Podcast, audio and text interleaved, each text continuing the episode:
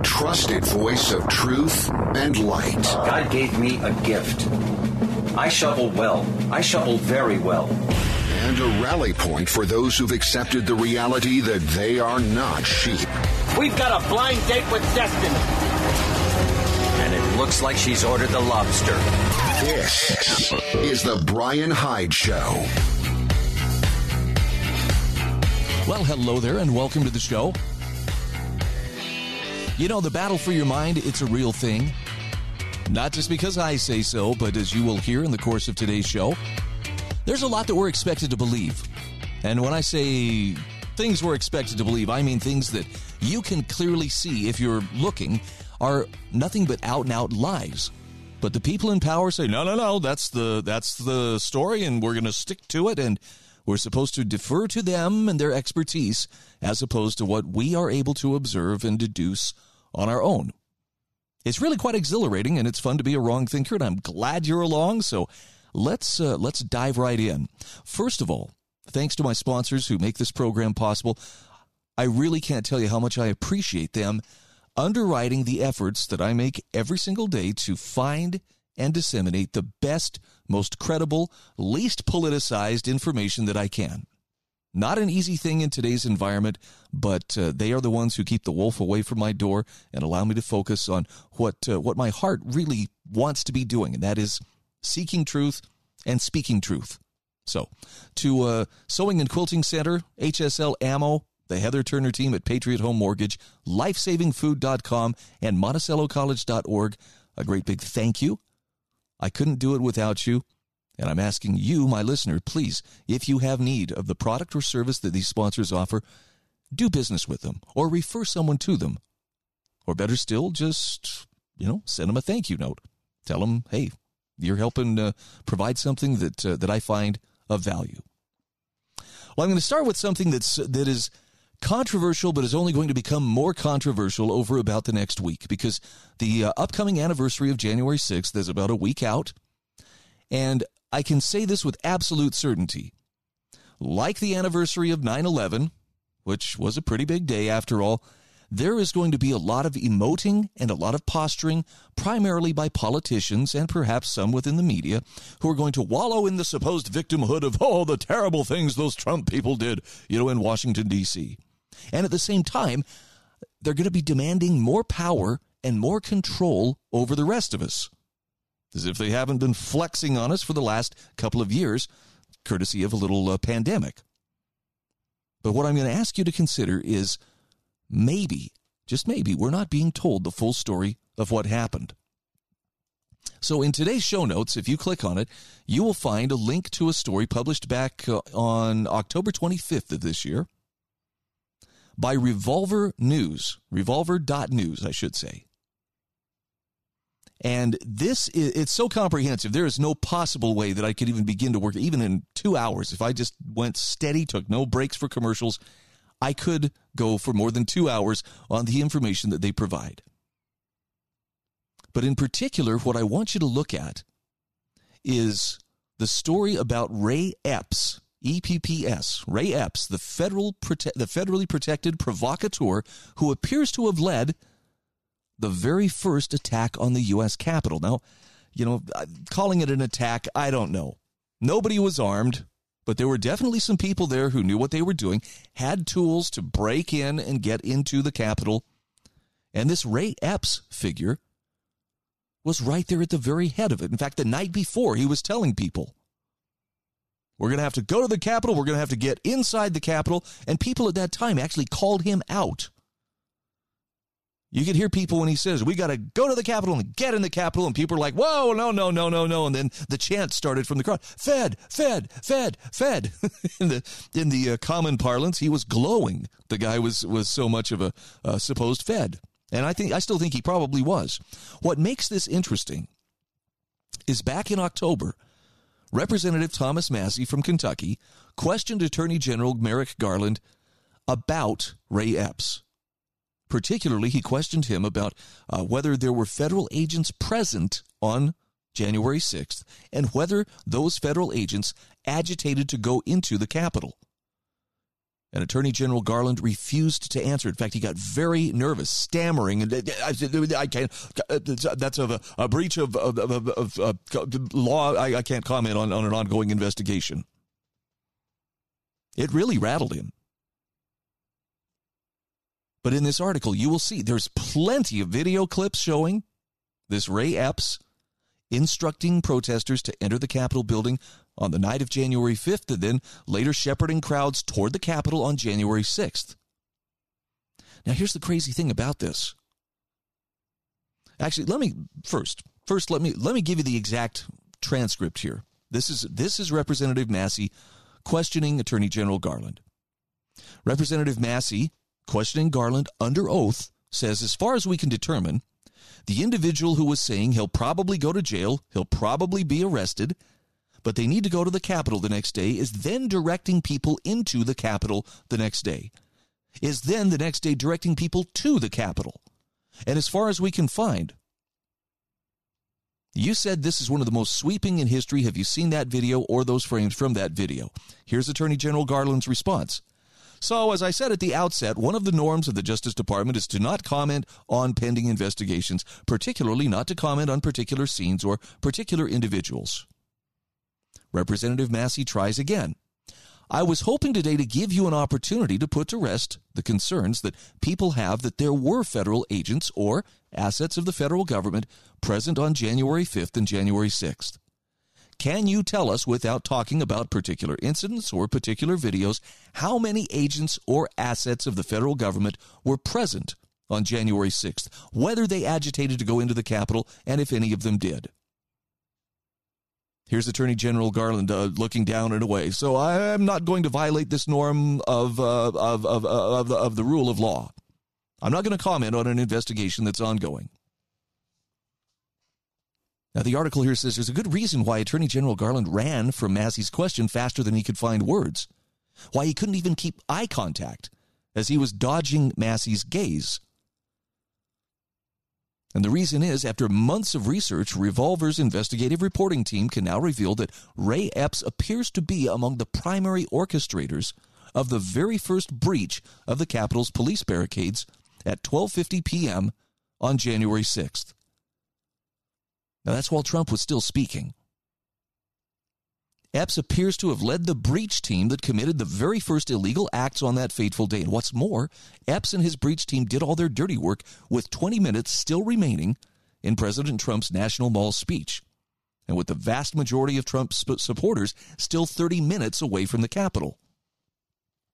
Secondly, Revolver also determined, and they prove in their article, that the FBI stealthily removed Ray Epps from its Capitol Violence Most Wanted list back on July 1st of this year. Just one day after Revolver exposed the inexplicable and puzzlesome FBI protection of known Epps associate and Oath Keepers leader Stewart Rhodes.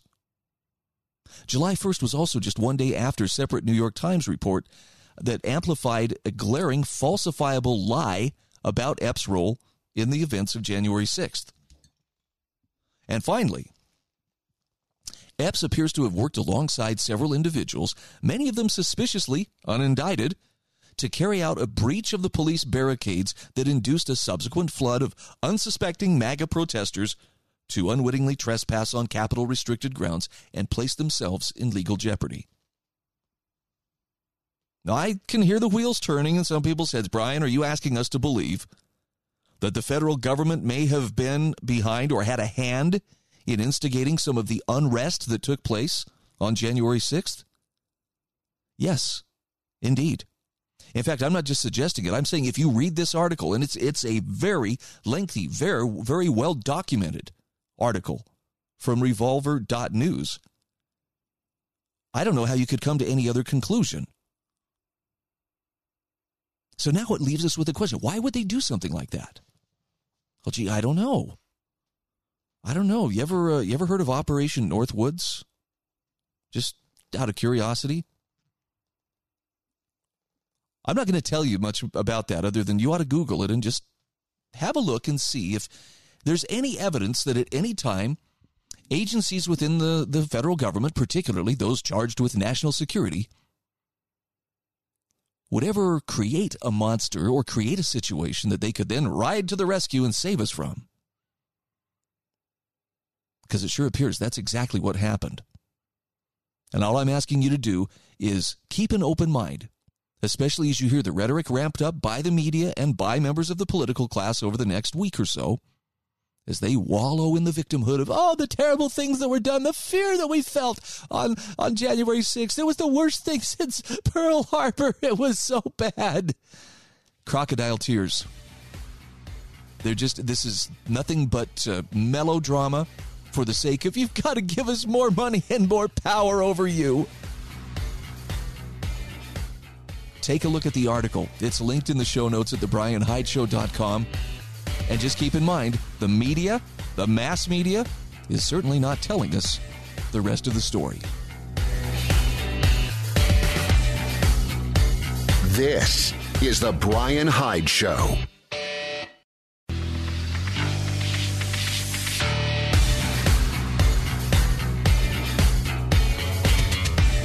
This is the Brian Hyde Show. Hey, welcome back to the show. Let's take a moment here and talk about uh, lifesavingfood.com. Yep, time to talk about food storage. Now, there are a lot of reasons why a person may want to consider, you know, having some stores of food laid away just in case. I'm not even going to say a rainy day, but more like what if there was unrest? Just hypothetically, what if there was a precarious political situation? What if the economy was teetering on the brink of something ugly? What if your money simply buys less and less with each passing day? You know, like if hypothetically inflation was a factor. Now, keep in mind, I'm not trying to scare you, but everything that I've just mentioned here is it's a reality. This is part of the time that we live in. And no, none of us would choose to live in such interesting times, but here we are. Would it not make sense to do something to shore up your position not for doomsday, but just for the sake of continuing life as you know it, for the sake of being able to provide for you and yours, and most importantly, for not putting yourself in the position where you are at the mercy of either a stranger's kindness or some government official telling us you're going to do this or else. People who are self reliant have the option of saying, No, I'm not going to do that. So please visit my sponsor, lifesavingfood.com. Take advantage of the discount that they offer 15% discount for my listeners, plus no sales tax and free delivery. I think you'll find something that will fit with your food storage plan, even if you're just getting started. A lot of great information. Just follow the link in today's show notes lifesavingfood.com. You know, some people get uncomfortable when you start to show the similarities between, say, religious dogma and science as a belief system rather than a method. Rob Nielsen does a great job in an article I just picked up off of everything voluntary.com of showing how some religious figures and scientists eventually seem to become mascots for the cult of authority. So be warned, this this may bump up against the limits of some people's, you know, mental universe. My goal here is not to make you mad, it's not to make you fearful, but this is definitely something worth considering. Rob has a very solid take on things. He says the relationship between the teachings of Christ and many so called Christian religions, historically and vaguely called Christianity, is similar to the relationship between the scientific method and science as a belief system. Scientism would be another word. To back this up, he quotes from the New Testament, Mark chapter 6, verses 6 through 9. Jesus replied, Isaiah was right when he prophesied about you hypocrites. As it is written, These people honor me with their lips, but their hearts are far from me. They worship me in vain. Their teachings are merely human rules. You have let go of the commandments of God and are holding on to human traditions. And he continued, You have a fine way of setting aside the commands of God in order to observe your own traditions. Now, in both cases, Rob Nielsen says, a label is used to make a linguistic association with true principles, both in the case of religion and in the case of scientism. But the core of what people claim as their foundation is far from their understanding and intent, So they organize and act based on appealing to their own traditions and authority instead. So, in other words, labels like Christian and science become mere brands that they use to manage perceptions and to promote their own agendas. Now, here's the kicker if you disagree with their cult of authority, you are accused of rejecting the namesake of their brand. So, to question a person in a position of religious authority is treated as a rejection of God. Oh boy, have we seen this a lot lately. To question a person of, in a position of politically scientific authority is to reject science itself. And Rob includes in his article, first of all, here's a picture of uh, Cardinal Sarto, who became Pope Pius X. The Pope represents Jesus Christ himself.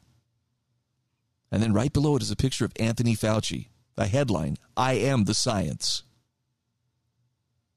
I represent science. That sounds familiar, right? So Rob Nielsen is saying, look, whether you whether or not there are good reasons to doubt them or other authorities who disagree with them is brushed aside. They decide what the messaging of the brand will be. You agree with and obey the cult's chosen, or you are a heretic. Truth be damned. And sooner or later, authorities insist that heretics must be shunned, exiled, or killed. If people listen to heretics, they may stop giving attention and money to the cult, you see. Now, some people may think that's that's pretty loaded language, and that's I mean, I guess if it challenges your belief system, yeah, that would that would be kind of uh, hard to take. But I'm not insisting you believe it. Okay, I'm just asking you to consider it. That's different than actually just you know mindlessly nodding. Okay, all right, whatever you say, Brian. I hearken back to uh, Aristotle, who said, you know, the mark of an educated mind is the ability to entertain a thought without accepting it. But I think we've actually seen that threshold crossed where science, and by that I mean scientism, that uh, that dogma-like belief in the in the system, has taken on religious overtones. I mean, let's face it. If there are people who chant, chant the mantra, you know, follow the science, follow the science, and they certainly have their doctrines, their dogma.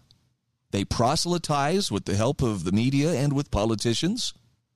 And they are very, very jealous and very unkind towards those who question what they say is the absolute, you know, universal truth. In a little bit different time and place, I think they long ago would have been burning, you know, the, the heretics at the stake, starting with anybody who questions the vaccines. So my goal here is not to get you all riled up and angry at those people who are, you know, scientific dogmatists. It's not to get you riled up at the people who are, you know, religious dogmatists either. My goal here is to encourage you to be the kind of person who puts enough effort into their thinking that you don't become like either one of those. And here's the sad part I think there are a lot of very well intended people who get caught up in this. They really believe, no, no, no, this is, this is righteousness. You know, in, in the case of the religious, and I'm sorry, this is going to make some people uncomfortable, but I, I'm going to go here for a moment. Within my church, I'm a member of the Church of Jesus Christ of Latter day Saints. There is a fairly strong contingent of people who believe if you have not gone out and got your vaccination because the church's first presidency released a statement back in, when was it, September? Saying, you know, we encourage people to get these vaccines. They're safe and effective, to follow the counsel of wise government experts and health experts and so forth. If you haven't done that, you are essentially seen as someone who is rejecting God. You are in a state of apostasy. That's kind of a dangerous place to go. And of course, as far as the science thing goes, you know, Anthony Fauci says it, we've got to do it we can already see what's happening there. I mean, I was a little bit encouraged at the beginning of this week when President Biden came right out and told the governors of the states that he was on a conference call with there is no federal solution to the coronavirus, to COVID. That's going to have to be solved at the state level. I don't think the states have the power to do it either, but, you know, at least he's acknowledging the federal government, all the king's horses, all the king's men can't do it. But at the same time, he just indicated the other day that, well, if Anthony Fauci tells me, if, you know, the man who embodies science tells me we need to impose a vaccine mandate for anybody wishing to fly on an airplane or to travel, you know, on an airline, then we're going to implement it. I guess, you know, we know whose ring he's kissing, so to speak. Don't let yourself be duped. You're free to hold whatever opinions you want to hold. I'm just asking you think as clearly and independently as you can and don't get caught up in the fervor. Otherwise, it really does become kind of cult like.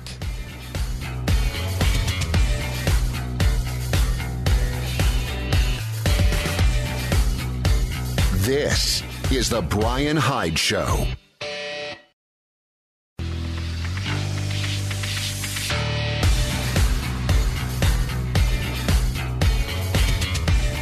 This is The Brian Hyde Show.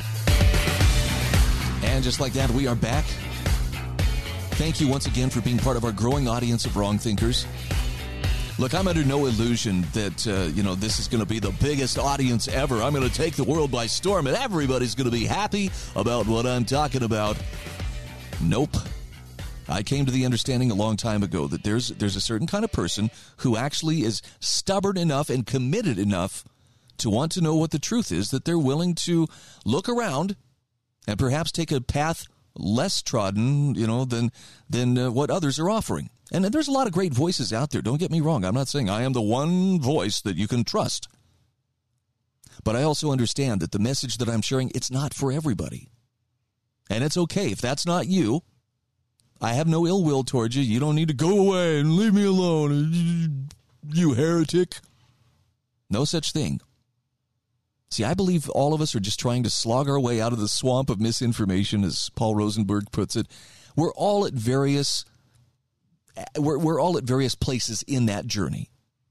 Some are further along. I'm so thankful for the ones who are ahead of me on that trail and who've thoughtfully left markers for me to follow or clues for me to follow. This may be a better way. I'm just trying to do the same thing for those who likewise are trying to sort it all out. And I'm okay. If my audience is a very small audience, which it probably is, I have no way of knowing exactly. I really don't. I'm okay with that because I'm confident that the people who have found this message and who resonate with this message those are my people. Those are those are people who care enough about truth they're willing to experience the discomfort of setting aside, you know, some of their prevailing beliefs or altering, you know, their understanding of the world when they are introduced with new truth. And I try to follow this same pattern myself. I'm not the source of all this truth. I just happen to have a platform and a desire to share it as widely as I can. And I would also add don't be discouraged if you feel like, gosh, we're so much in the minority. That's true. We probably are. I would encourage you, if you have the time, find a copy of uh, Albert J. Nock's uh, essay, Isaiah's Job. Learn about what the remnant was. That's who Isaiah was sent to speak to. I mean, he could speak to the masses, anybody could listen, but his message really was a message of truth and encouragement for the remnant. The remnant are those who will rebuild after the masses have run everything into the ground. Look around us today. There's a lot of folks who, uh, you know, out of fear or just out of a desire not to stand out, you know, they're they're following along with the masses. You know, I could say lemming like, but some would think, well, you're just insulting them. But what I'm saying is it's much safer to run with the herd. You probably already recognize that. So thank you for being willing to step out of the herd and just consider if maybe there's something of value to be found in, in one of these uh, different voices, like mine or others who are trying to get this message out. All right, shifting gears. Grew up watching The Karate Kid. I believe it came out uh, not long after I graduated high school. And for those of us who grew up with the original Karate Kid franchise, the current TV reboot is kind of a pleasant surprise. I don't know if you've watched Cobra Kai, but it's very well done.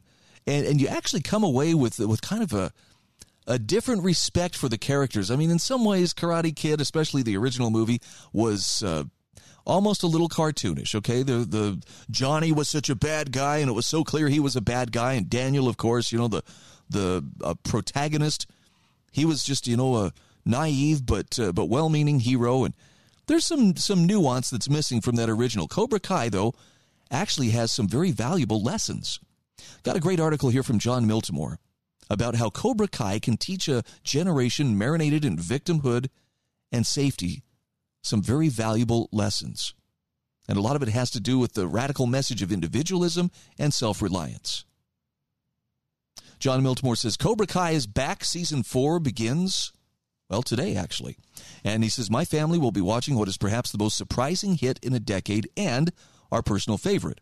Now, the Karate Kid spin off had flop written all over it. After several sequels and reboots, the franchise felt spent. Moreover, it was launched as part of YouTube's ill fated plan to compete with Amazon and Netflix in original content production. Nevertheless, Cobra Kai has proven a smash.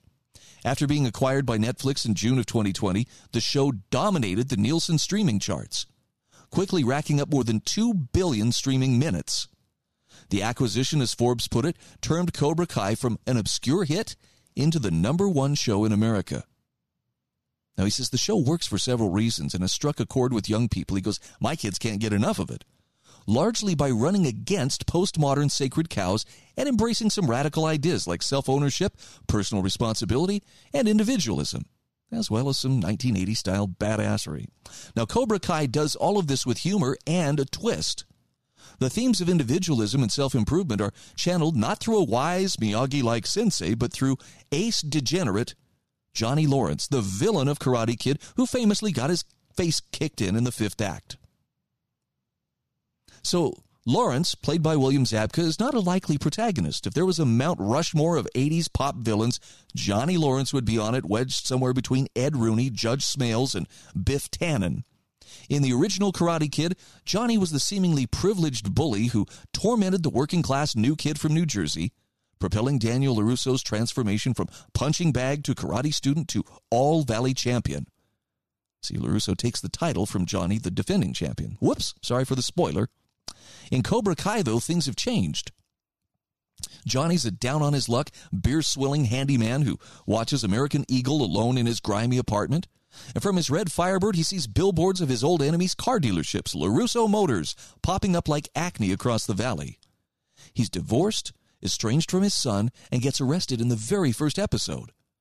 His life changes, however, when a young man in his building named Miguel asks for help to deal with some school bullies. Sound familiar? Eventually, Johnny agrees to train Miguel. But Johnny's no Mr. Miyagi. He's rude, a walking embodiment of toxic masculinity, and kind of a bigot. He calls Miguel Menudo, and makes a crack about more immigrants, genderizes, and occasionally uses a derogatory word that refers to a female body part. At one point, he's asked why he won't let females into Cobra Kai. Same reason there aren't women in the army. Doesn't make sense. Johnny says, Don't give me this sexist bull crud. All right. I'm just saying women aren't meant to fight. They have tiny, hollow bones. Now, Johnny quickly relents about letting girls into Cobra Kai, however, and it's just one step on his path to growth. And it's this growth that makes the show so interesting. Johnny's foibles would be horrifying to the modern audiences if they weren't balanced against the larger arc of the story Johnny's transformation from degenerate into a true sensei. Viewers see that Cobra Kai, the dojo that tormented Daniel LaRusso and Karate Kid, isn't all bad. Under Johnny's tutelage, a crop of misfit students learn something important, and that is, they don't have to be victims. I'm going to teach you the style of karate that was taught to me, a method of fighting your generation desperately needs, Johnny says. You'll build strength, you'll learn discipline, and when the time is right, you'll strike back. Now, the message is a bit controversial, controversial rather, but the writers effectively show it's not just physical strength being taught. Johnny teaches his students they have power and agency. One student, Eli, is mercilessly mocked at school for having a cleft palate. Even Johnny mocks Eli, calling him Lip. He refers to other students as Crater Face and Nose Ring. Now, if the storyline ended there, we'd see Johnny as little more than a cruel bully who hasn't changed at all since Daniel LaRusso kicked his face in at the All Valley Championship 30 plus years earlier. Instead, however, after briefly quitting Cobra Kai under Johnny's abuse, Eli comes back changed in ways that are both good and bad. This is just one of the many examples of Johnny showing his students they have the power to shape their own destinies if they can find their inner strength, courage, and identity. And just as importantly, we see how this philosophy is transformational, transformational rather, in Johnny's own growth. Now, the moral here is take control of your life. And Jon Miltimore says, look, undoubtedly, some will find Johnny's antics appalling. Others will find them funny. But what's important is that Cobra Kai essentially is offering a Jordan Peterson philosophy for living. Use your power and agency as an individual to take control of your life. Johnny doesn't stay a down on his luck, Coors swilling fix it man who watches American Eagle alone and is mistaken for a homeless dude. After getting fired, he cleans up his life. He starts a dojo. He takes on Miguel as a student. He drinks less. He learns to teach his students valuable lessons and not demean them. He cleans his apartment. Now, that last item may sound meaningless, but it's not. It fits right into Peterson's philosophy of self ownership as the path to personal growth. Jon Miltimore says for generations who've grown up in what uh, Jonathan Haidt and Greg Lukianoff call the culture of safetyism and victimhood, Cobra Kai may be the tonic that they need to show that true strength and growth is achieved not by fixing society or appealing to authority to resolve conflict. It's realized by changing yourself. Hey, maybe you've got something to do over the weekend, huh? Get caught up on uh, all four seasons of Cobra Kai. we'll be back in just a moment.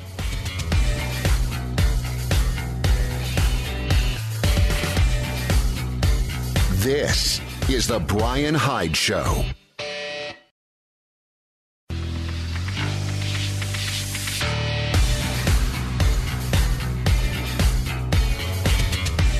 This is The Brian Hyde Show.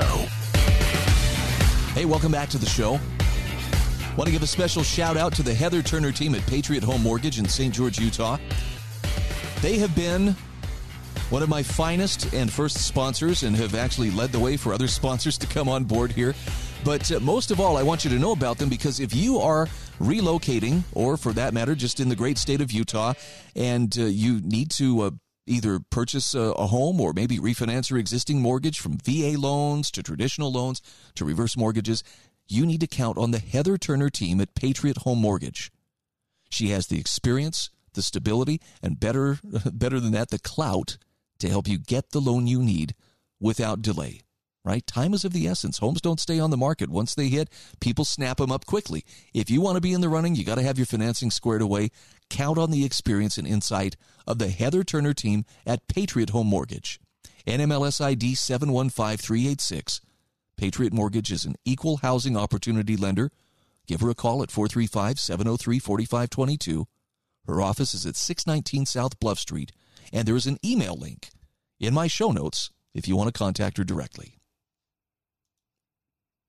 Well, the light's coming on for a lot of folks, and that includes people who uh, previously have been pretty hardcore lockdowners.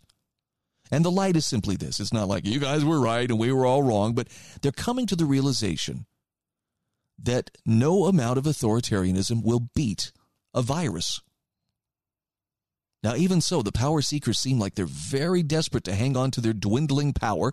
James Bovard has an excellent article in, the New York Post about how an air travel vax mandate would do no more to vanquish COVID. Bovard writes President Joe Biden said Tuesday he will issue an edict requiring vaccines for domestic travel if his scientific advisors recommend it. Tony Fauci, Biden's chief medical advisor, has been yapping in favor of such a mandate in recent days calling it another incentive to get more people vaccinated. But requiring vax passports for domestic travel would devastate airlines and the tourism business while doing nothing to vanquish COVID. Bovard says with soaring COVID case numbers, Biden is under pressure to make some dramatic gesture to prove he is in charge. Senator Dianne Feinstein is spearheading a congressional push for a vax mandate for air travel, which she labels a necessary and long overdue step toward ensuring all Americans feel safe and confident while traveling. Now, the feds previously claimed that masking on flights was sufficient to protect travelers, but the Zoom class is terrified. Now they're demanding a comforting placebo. Effectively adding tens of millions of names to the no fly list would also satisfy the blue state lust to punish Americans who failed to comply with the latest commands from Washington. He says imposing a vax mandate for air travel could be the opening, opening step for far greater restrictions on Americans' freedom of movement.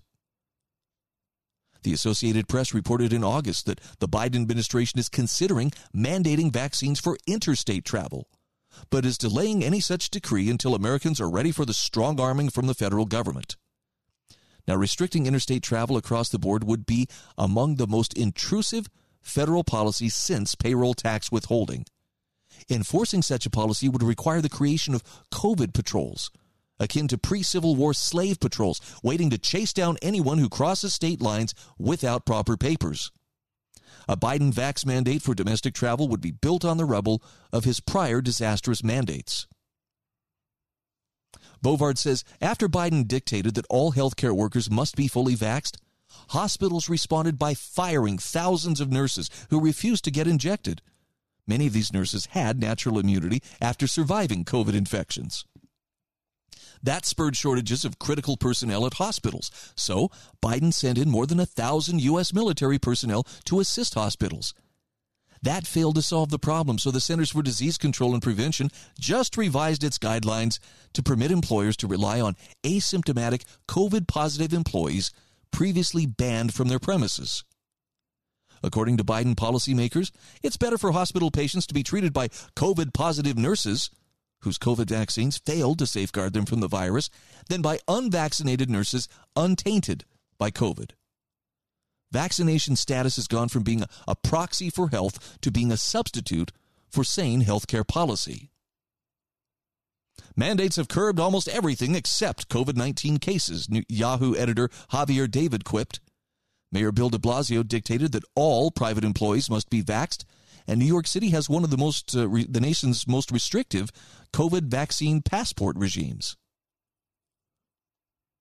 But CNBC labeled the Big Apple the epicenter of Omicron infections, and 2% of Manhattan residents contact, contracted COVID in the past week. So, righteous political rhetoric will do nothing to prevent far more COVID cases here in the coming weeks. Why would anyone have faith in a new Biden mandate Jim Bovard asks. In his January 20th inaugural address, Biden vowed to defeat the virus. But COVID cases are setting new records each day. In July, Biden promised you're not going to get COVID if you have these vaccinations. By the way, there are links, just in case you think he's making this up. Bovard has linked in his article to where exactly Biden said this. So, or Biden promises you're not going to get COVID if you have these vaccinations. Well, that pledge collapsed in a surge of millions of COVID infections among the vaxxed, which administration spinmeisters tried to dismiss as breakthrough cases. Biden said last week almost everyone who's died from COVID 19 has been unvaccinated. But the fully vaccinated account for roughly 30% of COVID fatalities in Illinois, 25% in Oregon, up to 50% in Vermont. Though Biden belatedly admitted this week that there is no federal solution to COVID. Administration lawyers continue fighting vociferously for his vax mandates in federal courts. Doesn't that make you wonder why? Why would they do that? Unless this is more about power and less about protecting the public. James Bovard says, according to die-hard COVID warriors and Biden supporters, the latest surge of COVID cases proves that the president needs more power. Effectively banning tens of millions of Americans from air travel would endear the president to his triple vaxxed supporters. But another demolition of freedom would do nothing to end the most politically exploited pandemic in American history. Got a link to his article. It's there in the show notes. And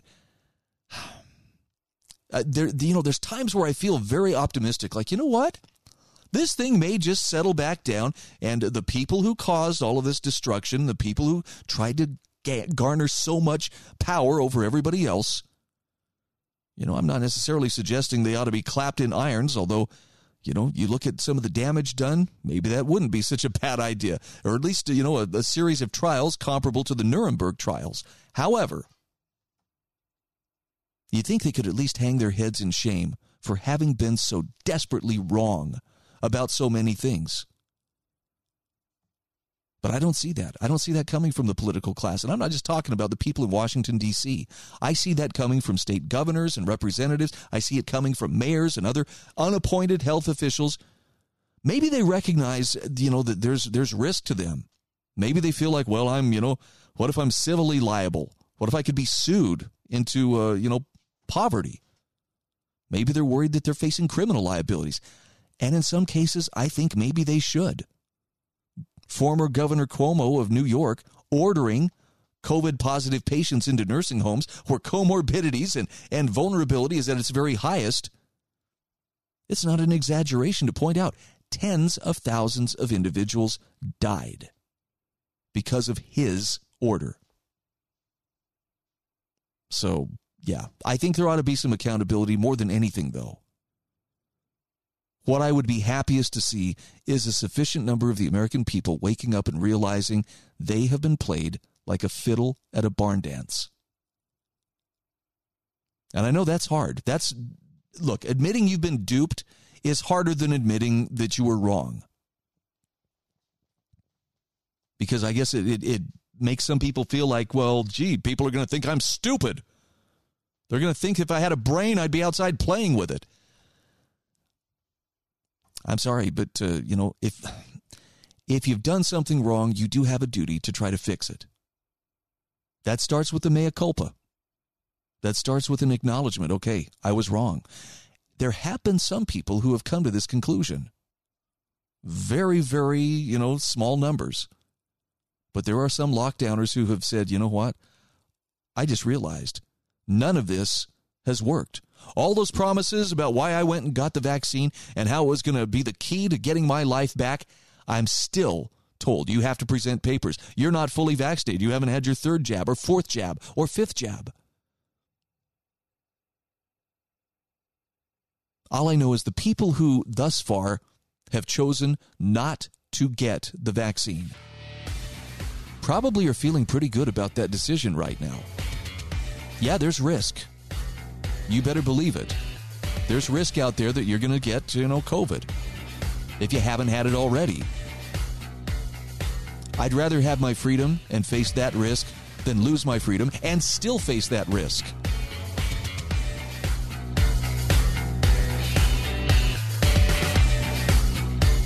This is the Brian Hyde Show.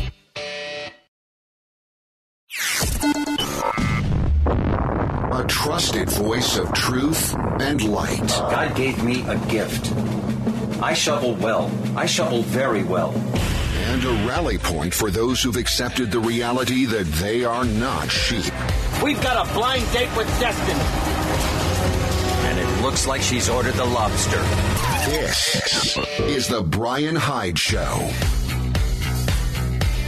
Well, hello there, and welcome to the show. Look, I'm not solving the world's problems here, but I am doing my best to uh, offer a take that gives you some light, some understanding, and hopefully some encouragement that all is not lost. I mean, things are pretty crazy, but uh, there are things you and I can do starting with ourselves and fixing ourselves that will make a world of difference not only to us, but to everybody around us. So, Thank you for being part of our growing audience of wrong thinkers.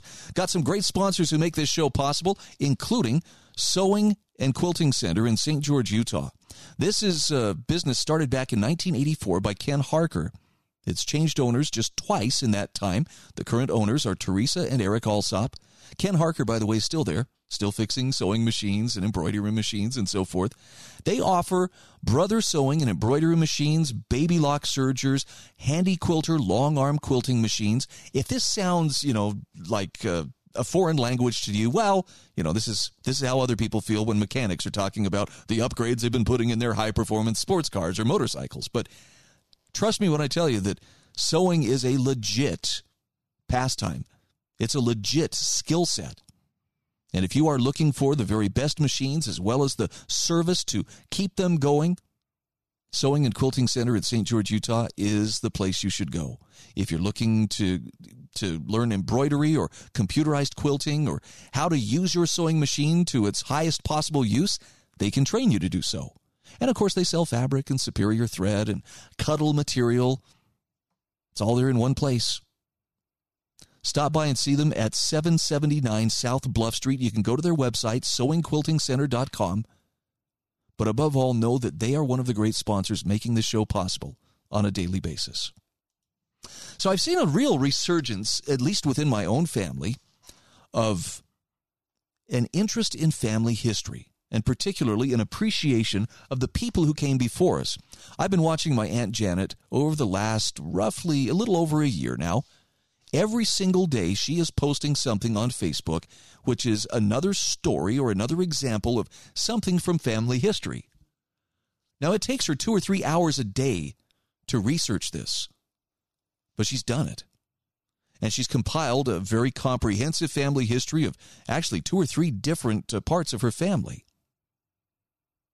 And since I have a son who's kind of our family historian and very into, you know, knowing who came before, I actually bought a copy of this book that she just had put together and gave it to my son and told him, I want you to be the record keeper. I want you to make sure that uh, you're well versed on our family history. He already is.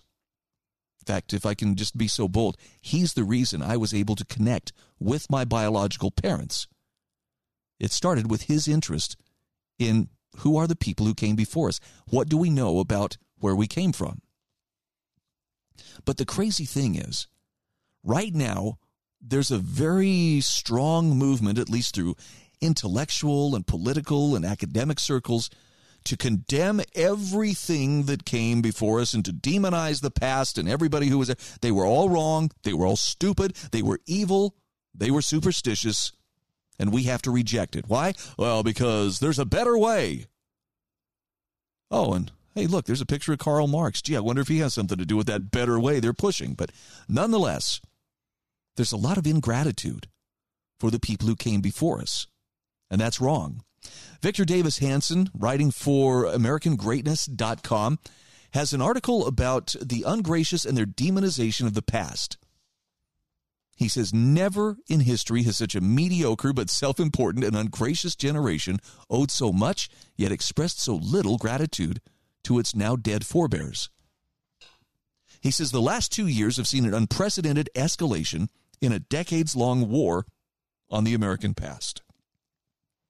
But there are lots of logical flaws in attacking prior generations in U.S. history. Critics assume their own moral, ju- their own judgmental uh, generation is morally superior to those of the past.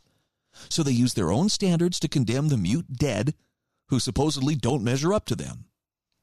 Yet 21st century critics rarely acknowledge their own present influence and or affluence rather and leisure owe much to history's prior generations whose toil helped create their current comfort.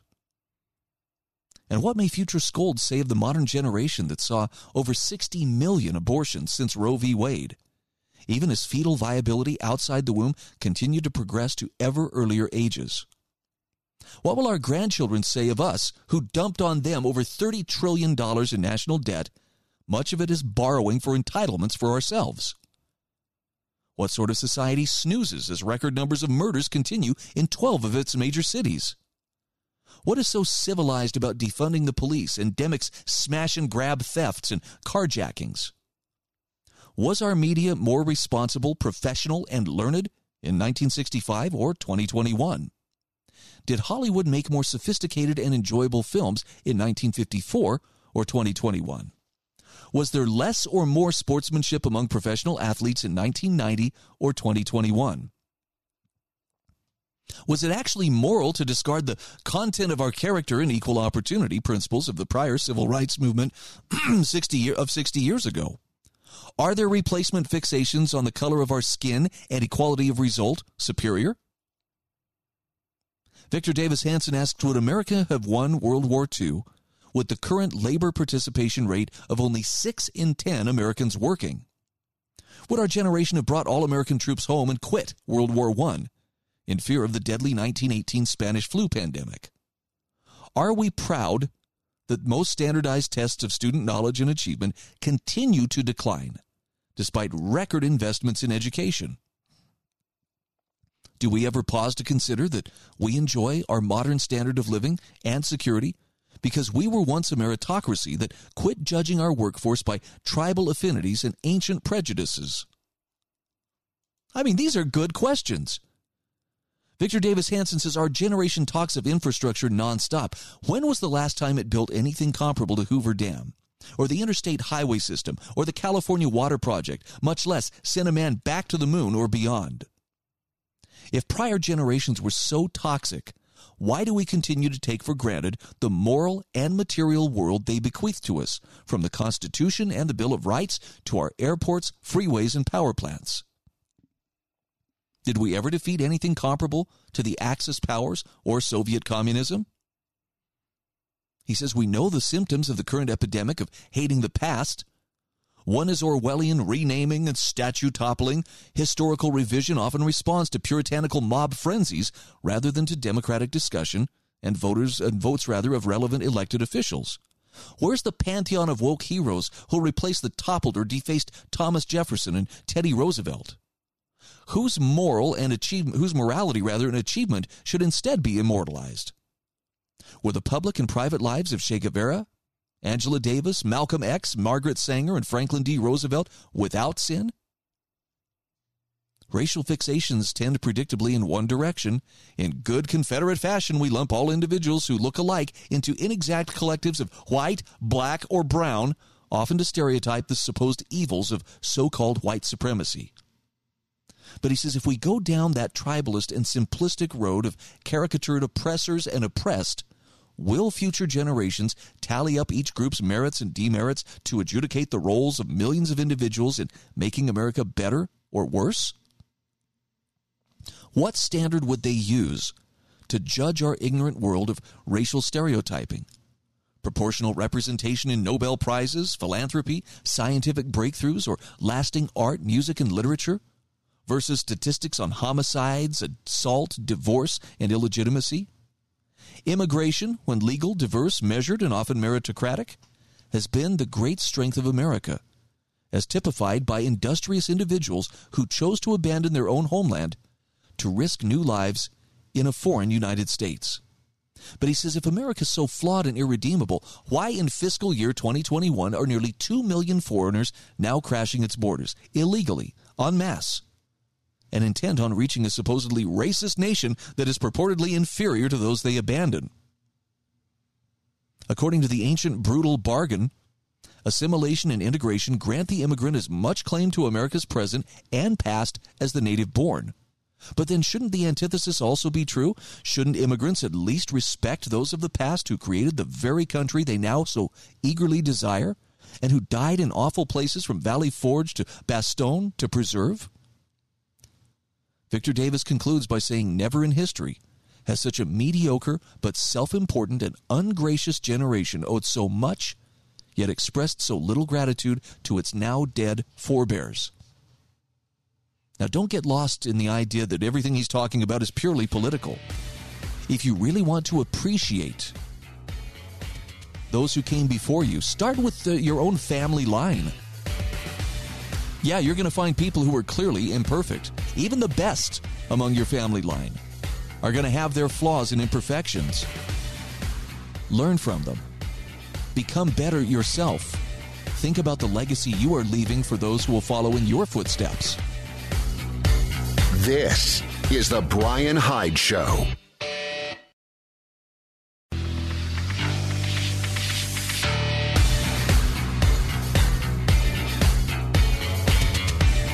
This is The Brian Hyde Show. All right, we are back.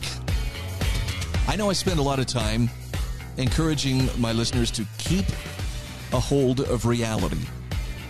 And and you know, that's not just some idle thing. Yeah, this is a reality-based show. Everybody else is off there in fantasy land. I mean, you look around you, there are things that we're being told, "Hey, you have to believe this," even though you can clearly see that it's not true. You know, it's the the transgender politics right now are probably a great example of this. I don't know if you saw, but you know, the highest woman, uh, you know, cash winner on Jeopardy is a transgender guy.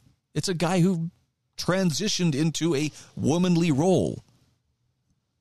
I don't think people understand, you know, that you can you can insist you have to accept this, you have to believe this. And no matter how they beat you over the head, it still doesn't change the reality. This person was born a biological male.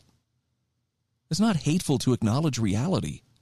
What's hateful is to, to draft and to co opt people into your fantasy and insist they have to participate. Now, you do understand, I'm not talking about mistreating people because they have a particular, you know, way of seeing themselves. The same way you wouldn't treat someone who is suffering from anorexia or bulimia or something like that, you know, you wouldn't treat them as less. You'd want to love them for who they are. But it doesn't mean you have to participate in their fantasy. All right, moving on here. Keeping your grasp on reality in our current day is tough. But when history is being rewritten and the voices of truth are being silenced, how do you remember what truly happened? Got a great article here from uh, Aden Tate. This is from the Organic Prepper. And it's History is being rewritten. Are you prepared? Aden Tate says history is being rewritten, and the past two years are all the evidence we need of such. Obama's reign proved to be a catalyst for the destruction of America. Now we are seeing the fruits of his efforts. Our republic is no more. We no longer live in the land of the free. And a part of living in a slave state means that the right to free speech has disappeared. For years now, we've witnessed the deplatforming of individuals who fought against the globalists slash communists. In 2018, we had U.S. senators saying the only way to protect our democracy was censorship. Now, when your politicians start calling your republic a democracy, he points out you have a problem. We've covered the global book burning of alternative, in other words, true news, here before. He says, We've watched the freedom lovers of the world flock to Parler as their own social media posts on other pat- platforms had been banned, and then Parler was effectively destroyed. But these were all private companies, people cried. Let's not forget we had the White House flagging posts for Facebook to censor. Strange behavior for a private company, is it not? We've got DC talking about how if you're banned from one social media platform for spreading misinformation, you should be banned from all social media platforms. How much further of a logical step is it to say, no, these people shouldn't be allowed to say anything online at all? And we've seen a bit of this at play here at the Organic Prepper, he says, where we had our ad revenue destroyed by the Global Disinformation Index. That's an organization based in the United Kingdom which receives funds from government sources. We've discussed here how we've discussed here before how virtually every country on earth, even the US, has an internet kill switch which they can activate at any time to shut down voices of dissent. You can say, "Well, I'll just use my ham radio," but even not even that's not safe, as we've seen evidence of jamming of such in Cuba. The point is this history is being written, rewritten rather, as truth is being silenced. Globalists are attempting to silence us, and there are numerous reasons you should be concerned.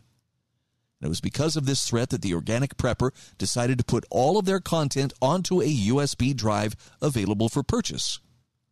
And here's why. He says, We've cataloged historical events extensively here at the Organic Prepper ever since our inception. When something happened of note to American freedom, we kept record of it. For those familiar with the novel 1984, which has seen a huge spike in sales this year, by the way, funny timing, isn't it? The concept of a totalitarian government going back through government hist- or going back through historical records rather to fix them is nothing new. In fact, we've seen this before in real life. One only need take a cursory glance at any book on the Soviet Union to see this in play. Aden Tate says, personally, I've witnessed several interesting articles of the past two years go the way of the 404 error message when I attempted to return to them for research purposes.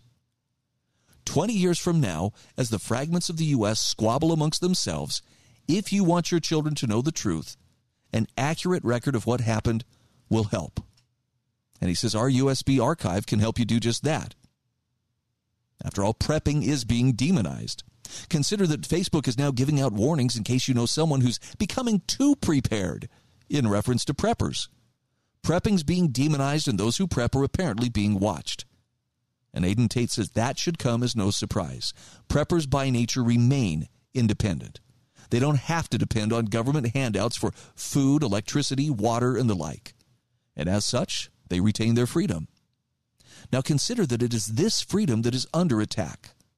Totalitarians crave power, and the way you get that power is to destroy your freedom. If you are free, then the tyrant has less ability to force you to bend to his will. So, preppers are the enemy. Now, with that being said, prepping information could easily disappear from the internet at some point as well. Now, he says perhaps this may seem far fetched, but don't let normalcy bias cloud your vision. Consider that in 2019, if you had described the world of today, nobody would have believed you. People then would consider today's world too far fetched. So he says, read the warning signs and tell me, what do you see? Having ready access offline to vital prepping information can not only help you to keep yourself well stocked with prepper information, but it can better help you to gift that knowledge to your loved ones as well. So, that being said, he says, check out our USB archive of the Organic Prepper. I can't remember. I think they're charging a hundred something, maybe 130 bucks. But it's it's a it's information, information that can be used for generations. So maybe it's something you should consider. He says it's a fantastic way to not only keep an accurate historical record of what has transpired, but also to keep yourself in stock of prepping advice for just about any facet of being prepared that you can think of. So he says the sale's rapidly drawing to a close. Oh, look at this. Actually, get your USB archive now before the sale ends. Save $100. Put that remainder towards food. He says you're going to need it. 2022 is not looking friendly. Look, I don't know what the coming year holds. There are some indicators that uh, things could get very off track. And I'm looking primarily at some of the economic indicators. And I'm not trying to create fear, so please forgive me if, if this makes you, you know, have a little spasm of fear, you know, leap into your heart. Hold tight here. That's not the goal. But I do think it's probably a good idea to to follow Aden Tate's advice here.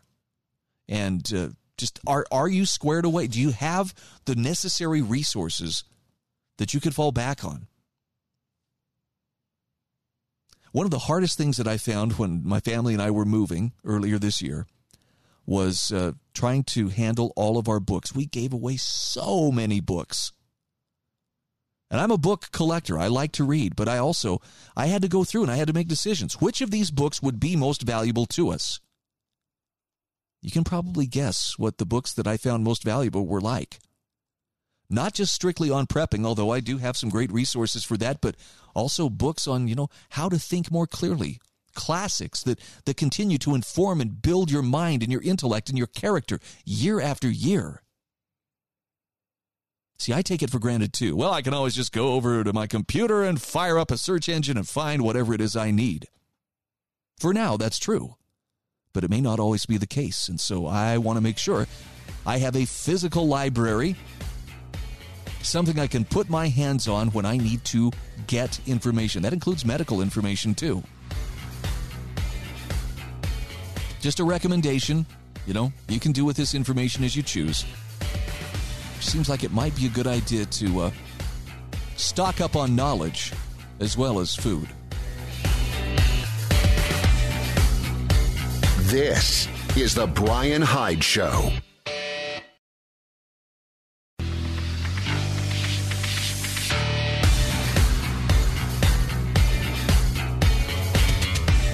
This is the Bryan Hyde Show. All right, welcome back to the show. If you'd like to subscribe to the show notes, I will happily email you a copy, and I will keep your email sacred, as in I will not farm it out to, you know, other advertisers or any other third parties. I'll just send you uh, what I put into the show notes, which I publish every day that I do this program. It's a collection of resources for wrong thinkers. I'm not telling you this is the gospel. You should treat these as tablets that came down from Mount Sinai. Nope. Just my best information to find interesting, relevant, credible articles that will give you better understanding of what's going on in the world around us.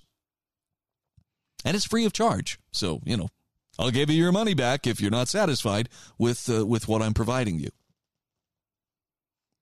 One of the hardest things that I'm finding as we continue to move forward is maintaining my grip on reality. And it's it's not because I'm just so weak minded. I don't know who do I believe and what do I believe.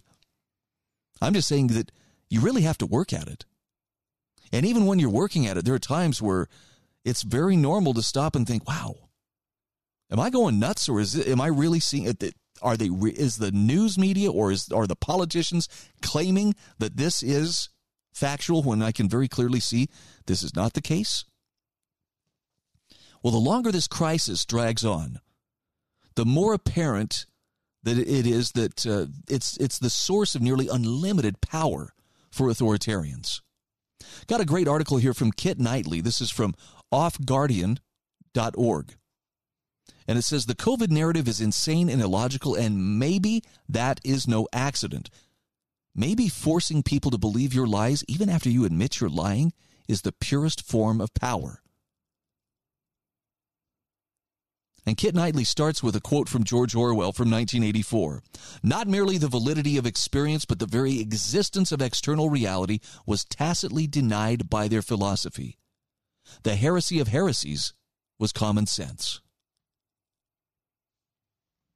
Now, Kit Knightley says the COVID pandemic narrative is insane.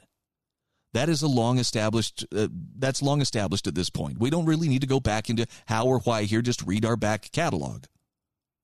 The rules are meaningless and arbitrary, the messaging contradictory, the very premise nonsensical. Every day, some new insanity is launched out into the world, and while many of us just roll our eyes and raise our voices or just laugh, many more accept it, believe it, allow it to continue. Take the situation in Canada right now where the government has enforced a vaccine mandate on healthcare workers, meaning in British Columbia alone, over 3,000 hospital staff were on unpaid leave by November 1st. How have local governments responded to staff shortages? They're asking vaccinated employees who have tested positive for COVID to work. Now, whether or not you believe the test means anything, they notionally do. In the reality they're trying to sell us every day, testing positive means you're carrying a dangerous disease. So they are requesting people allegedly carrying a deadly virus work rather than letting perfectly healthy, unvaccinated people simply have their jobs back. That does sound a lot like something other than we're just trying to protect public health, and a lot more like we're just trying to show you who's really in charge. Crazy. Actually, as Kit Knightley puts it, this is insanity. But could anything more perfectly illustrate the priorities of those running the game? We already know it's not about a virus. It's not about protecting the health service and it's not about saving lives. Every day, the people running the pandemic admit as much by their actions and even their words. Rather, it seems to be about enforcing rules that make little to no sense, requiring conformity at the price of reason, drawing arbitrary lines in the sand and demanding people respect them, making people believe facts that are probably untrue. But why? Why is the story of COVID irrational and contradictory? Why are we told on the one hand to be afraid and on the other that there is nothing to be afraid of? Why is the pandemic so completely insane? Now, you could argue that it's simple happenstance, the byproduct of a multi focused, evolving narrative, a story being told by a thousand authors all at once, each concerned with covering their own little patch of agenda. A car with multiple drivers fighting over a single steering wheel.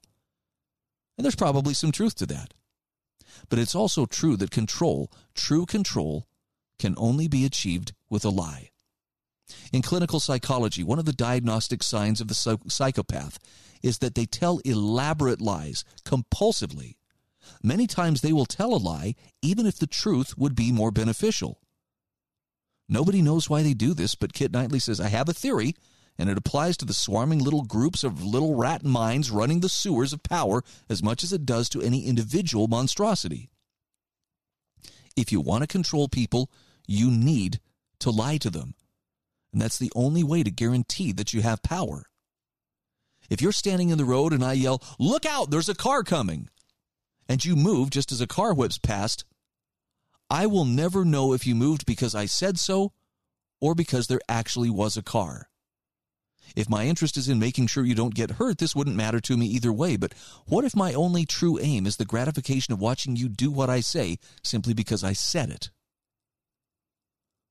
Well, then I need to scream out warning of a car that does not exist and watch you dodge an imaginary threat, or indeed tell you there is no car and watch you get run over. Only by doing this can I see my words mean more to you than perceivable reality. Only then do I know that I'm truly in control. You can never control people with the truth because the truth has an existence outside yourself that cannot be altered or directed. It may be the truth itself that controls people, not you. You can never force people to obey rules that make sense because they may be obeying reason, not your force. True power lies in making people afraid of something that does not exist and making them abandon reason in the name of protecting themselves from the invented threat.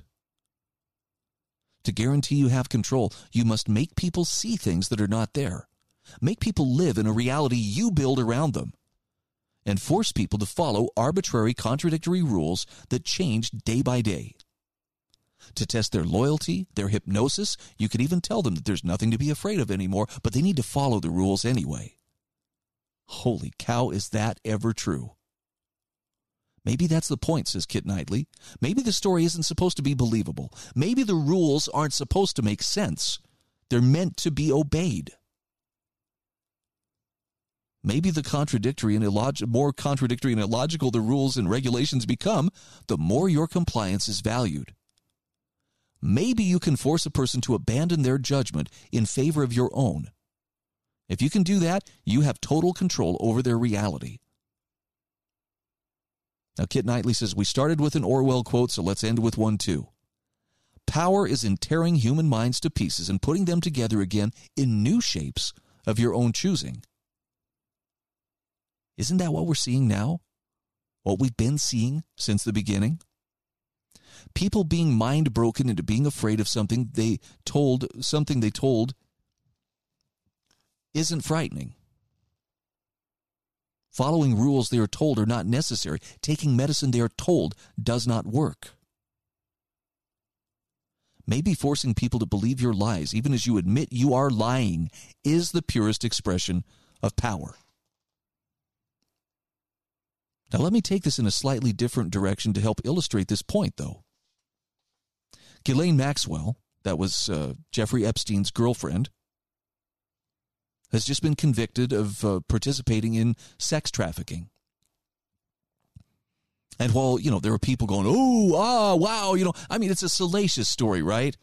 Anytime you're talking about, you know, sexual crime, that's always mm, that's always going to appeal to some of the more prurient interests among the people. But so Maxwell has been convicted but you notice there's there's almost no talk. This I mean this is neatly tied up. Well, justice has been done. Ghislaine Maxwell has been convicted. She's uh, going to go to prison for the rest of her life. Therefore, the matter is settled. Do you notice the conspicuous absence, though, of what about the clients? What about the powerful individuals? The Bill Clintons, the Tom Hanks, the Alan Dershowitzes, the politicians who spent time on Epstein's island. Why are we not hearing about the clients who supposedly were partaking of the wares that uh, Ghislaine Maxwell and, uh, and supposedly Jeffrey Epstein were uh, were marketing? I know it seems a little bit odd, doesn't it? We're not allowed to think about those kind of things. We're just supposed to believe, well, you know, she got hers and therefore the matter is settled. Doesn't it make you a little bit curious that uh, if in fact there was sex trafficking going on, that there were people, apparently very powerful people, who were the end customers for that trafficking? Look, I'm not trying to gin up a mob. What I'm trying to do is gin up some independent thought because inquiring minds like mine and yours should want to know.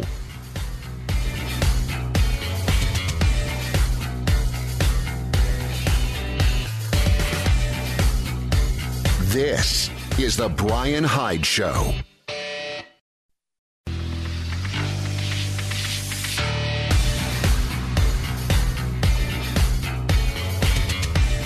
This is The Bryan Hyde Show. All right, welcome back. I kind of hesitated before uh, I chose this uh, this final article for the uh, final segment of today's show, just because it's it's going to make some people uncomfortable. And again, my goal here is never to make you fearful. It's not to make you angry. There's plenty of anger. There's plenty of fear out there. I don't want to add to it.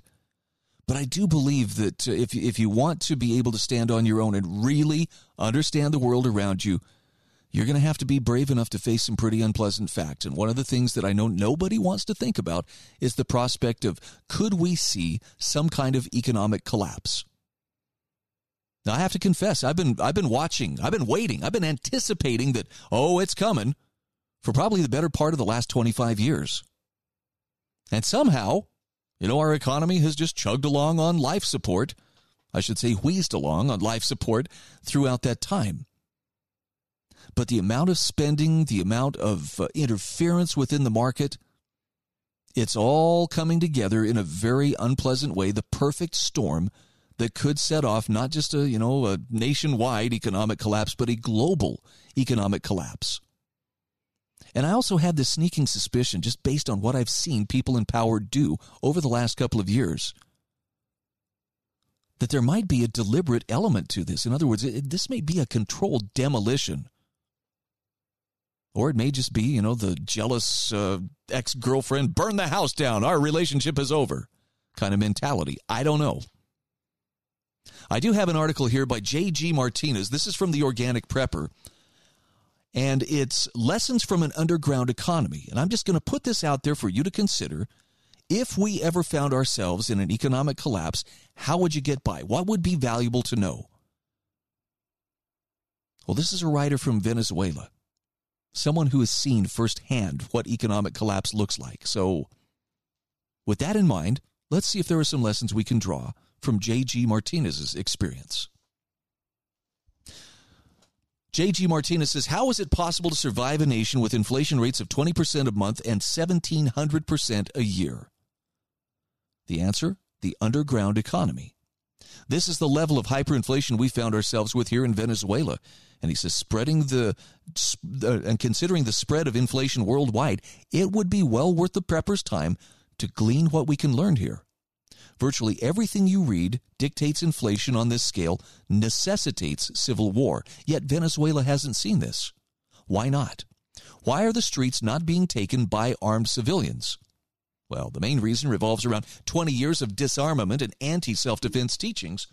But he says, I would argue there's a second reason we haven't delved into a full on anarchy as well, and that is our underground economy. First point he makes is that underground economies keep people fed. He says, I've lived in four different and fallen South American countries, and it's been the underground economy which has kept people going in each case. When I used to work in the Venezuelan oil industry, our salary was taxed heavily, just like everyone else's. As expected, these taxes can quickly make it hard for a family to pay its bills. But the underground economy, it's completely unregulated. I know guys with a hot dog cart who make much more money than engineers down here. And this isn't new. Our world has been like this for many years now. The guy working with the hot dog cart doesn't pay taxes, he doesn't pay rent, and usually, this is now an accepted practice, these street vendors will run a wire from some nearby pole for their music and lights. This man is a member of the underground economy, and he's just one of many. Our stated hot dog vendor's not an isolated case either. He's part of what's keeping this country alive, in all probability, it is the men of this underground economy who likely comprise over half of our GDP in Venezuela. J.G. Martinez says more than half the money generated here is the result of men such as our hot dog vendor. Now, of course, much of this money also comes from the cartel and Russian mafia, but the point remains. It is the underground economy which is keeping the people of Venezuela somewhat fed. One thing's for sure the larger and more bloated government control is, the greater the underground activity. Irregular business is the answer to these controls. It's simply to be expected, especially in Latin American countries. He says, I, don't, I believe I don't need to explain why. The government has seized the right to own foreign currency, trapping you in your hyperinflated national fiat currency. well, a booming Forex black market will spring up, regardless of how hard one attempts to stamp it out. Store shelves are empty. Well, I know a guy who knows a guy who can get you a 20 kilo pack of cornmeal flour for a bit of uh, arepas, a Venezuelan bread. Corruption and trafficking of certain islands of certain items rather was already a way of life here. These statist thugs just came into the equation to incorporate it further as a part of our lifestyle. How else do you explain that a simple Venezuelan pilot of a former state president can buy himself a $200 million yacht?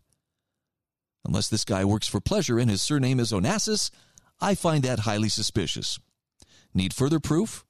The rumor is in Caracas that Ferraris, Lamborghinis, and other luxury cars are being brought in for the corrupt elite, and all is paid for by our tax dollars. You know, I see a similar attitude among American politicians. Nothing's too good for us, taxpayers. so thanks for forking over all that money that will throw you in jail if you don't give us. Now, J.G. Martinez says, yes, rampant corruption and government overreach is bad, but it doesn't have to hit your family as hard as it could if you've made some preparations beforehand. That's the key, being ahead of the curve. For Venezuelan preppers, getting rid of these insane controls actually worked. It's kept us alive. He says, I sold the inflated money I earned and then bought food and everything else we needed in the black market. It was the only way we could make it. But the one thing I've realized is that there are some underground services which are more profitable than others outside of the truly criminal.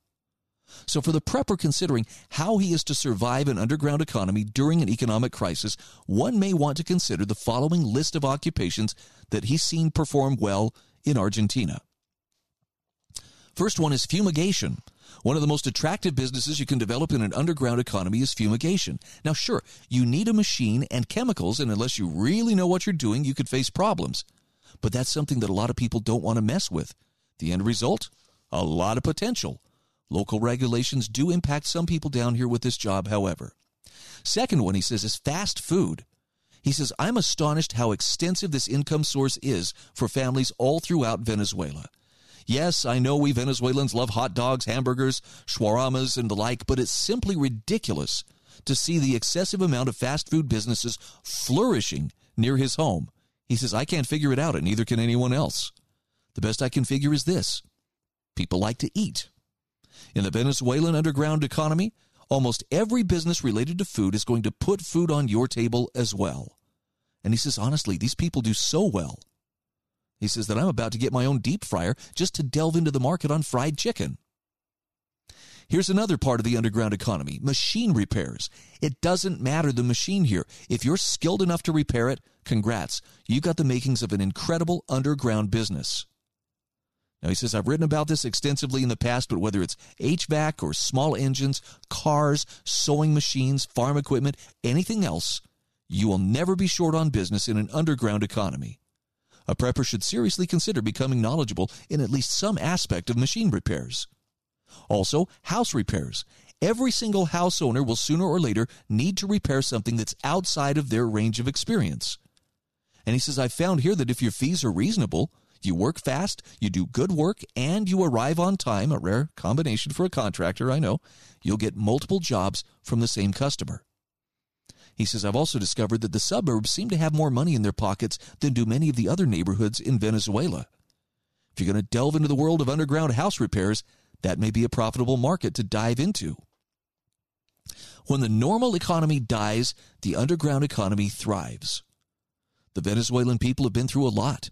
Hyperinflation, famine, rampant construction or corruption rather, and crime were not new to any of it. Yet despite all this, people still had to find a way to keep bread on the table and in their families' tummies. And the underground economy was the way we did it. That's the way it played out here and is continuing to play out, and it'll be the way things happen in other collapsing nations as well. The prepper needs to not only be prepared for disaster, but prepared for this form of black market as well. Now, let me tell you why I think this is a very relevant topic, even though you and I may not live in Venezuela. I think it's very possible we're going to see a continued crackdown on the unvaccinated, a continued effort to force them to the margins of society. You cannot enter this business. I mean, this is happening in New York. Five year olds being thrown out of McDonald's because they can't show their vaccine paperwork. Oh boy. If that's the case, would it not make sense to build a parallel economy? Yes, it's going to be black market. I know with some people's that's oh, synonymous with criminal. You might as well be out there selling drugs. No, how about just providing something that creates value for other people and not worrying about seeking permission from the state before you engage in voluntary exchange? I don't know. That sounds a lot better to me than the idea that you're some kind of a pirate out there, you know, plundering other people. Check out the article linked in today's show notes. This is The Bryan Hyde Show.